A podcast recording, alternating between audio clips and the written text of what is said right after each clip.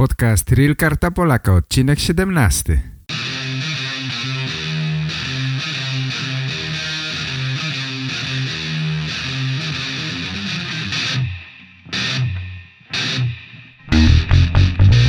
Cześć moi drodzy, witam wszystkich bardzo serdecznie i zapraszam na kolejny odcinek podcastu Real Karta Polaka. Tu razem ze mną przygotowujecie się do rozmowy z konsulem, do tej słynnej, stresującej rozmowy z konsulem. Nie, żartuję, żartuję. Mam nadzieję, że to nie będzie dla was żaden stres, tylko sama przyjemność.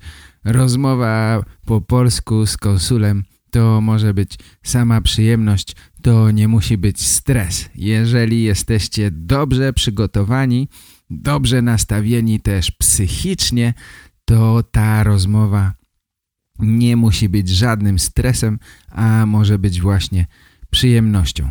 Ważne jest, żeby czuć się pewnie, żeby... A żeby czuć się pewnie, trzeba mówić dobrze po polsku. Przede wszystkim trzeba dobrze rozumieć, o co pyta konsul. Jeżeli dobrze rozumiecie, to mm, wtedy możecie odpowiedzieć na pytanie. Jeszcze lepiej jest, jeśli macie dobry polski akcent. Wtedy nie musicie wcale znać bardzo dużo polskich słów. Mm, wbrew pozorom lepiej mieć dobry akcent i mówić nie za bardzo dobrze po polsku, mm, ale dobrze rozumieć, wtedy robi się wrażenie, że jest się na bardzo wysokim poziomie. Jeśli ktoś ma słaby akcent, ale zna bardzo dużo słów mm, i bardzo dobrze gramatykę, wtedy wrażenie nie jest aż tak bardzo dobre. Zapewniam Was, bardzo ważną rzeczą jest dobry akcent. A żeby mieć dobry akcent, trzeba dużo, dużo słuchać. Jeśli dużo słuchacie, wtedy wasz akcent bardzo, bardzo się poprawia.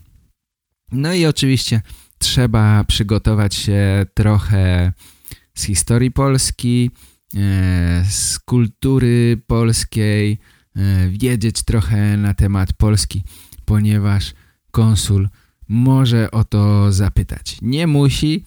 Znam wiele przypadków, w których wiele przypadków rozmów opowiadacie mi o tym, że konsul wcale was nie pytał o historię, kiedy usłyszał, jak dobrze mówicie po polsku.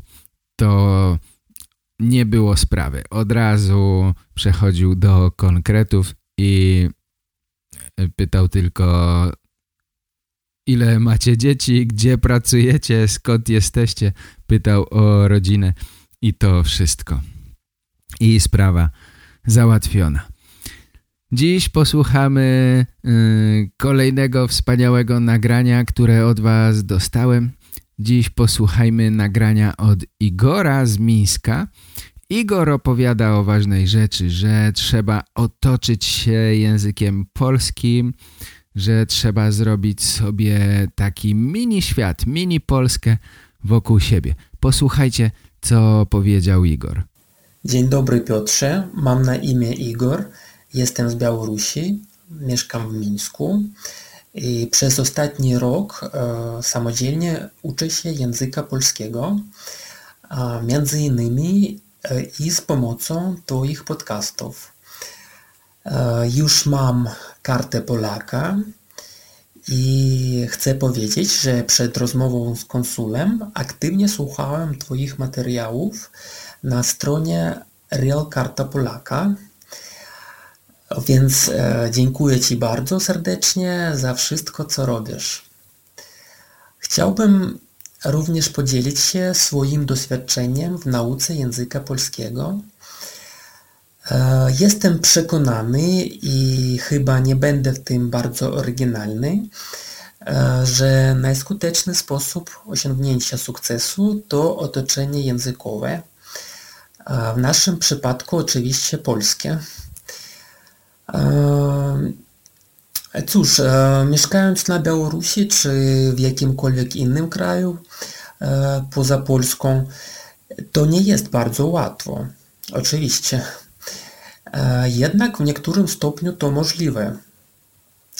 Na przykład, kiedy ja aktywnie przygotowywałem się do rozmowy z konsulem, wszystko pod ręką u mnie było po polsku. Sieci społecznościowe, komórka, kalendarz, notatki, muzyka, radio, filmy, wszystko i wszędzie. To tak naprawdę bardzo pomaga zanurzyć się w język na poziomie podświadomym. Czasem zaczynałem nawet myśleć po polsku. To naprawdę działa. Ale jeszcze lepiej, moim zdaniem, jak najczęściej przyjeżdżać do Polski. Rozumiem, że nie każdy to może zrobić. Dla mieszkańców Białorusi, Ukrainy, Litwy to trochę łatwiej, ale jeśli tylko pojawi się taka możliwość, trzeba koniecznie korzystać z niej. I po możliwości jechać bez towarzystwa albo z tym, kto w ogóle nie zna języka polskiego. Wtedy ty po prostu będziesz wymuszony mówić po polsku, nie zważając na wszystkie swoje strachy i różne bariery psychologiczne. A to naprawdę bardzo dobrze hartuje. Mam w tym doświadczenie. Zacząć można już na polskiej granicy, a dalej to będzie hotel, sklepy, transport, różne miejsca. Ty widzisz, że ludzie Ciebie rozumieją, Ty ich również rozumiesz.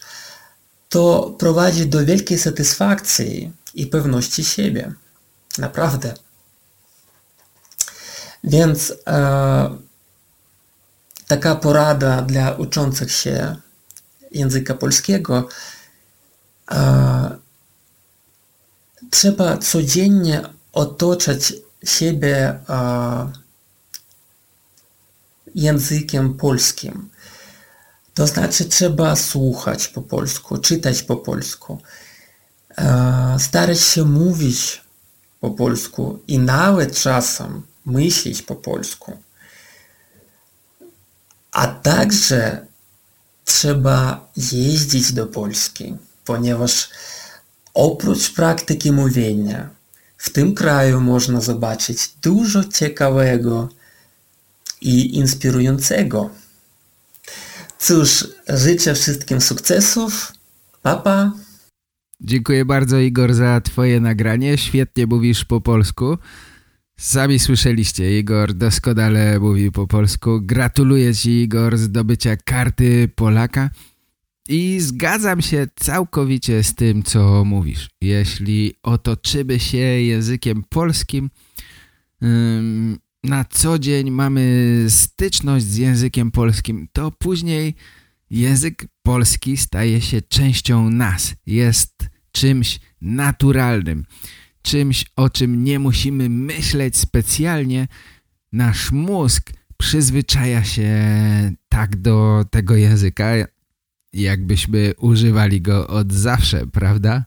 Myślę, że tak to działa i bardzo mi się podoba ta rada, sam stosuję ją, gdy uczę się innych języków, a uczę się hiszpańskiego i angielskiego i muszę powiedzieć, że to bardzo, bardzo pomaga, ponieważ jesteś ciągle otoczony tym językiem i widzisz napisy w komórce, y, słuchasz dużo radia, w komputerze widzisz język, którego się uczysz i naprawdę ten język staje się częścią ciebie. A właśnie o to nam chodzi.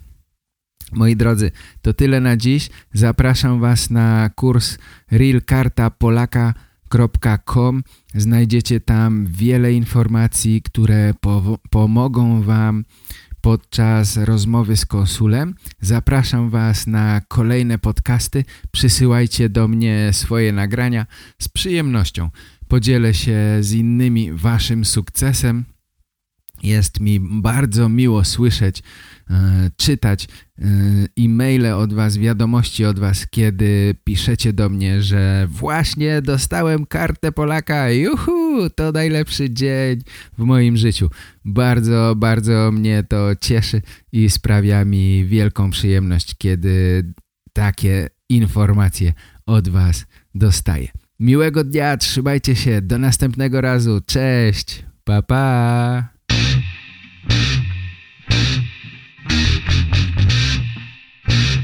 Więcej informacji na temat kursu zapraszam na stronę realkartapolaka.com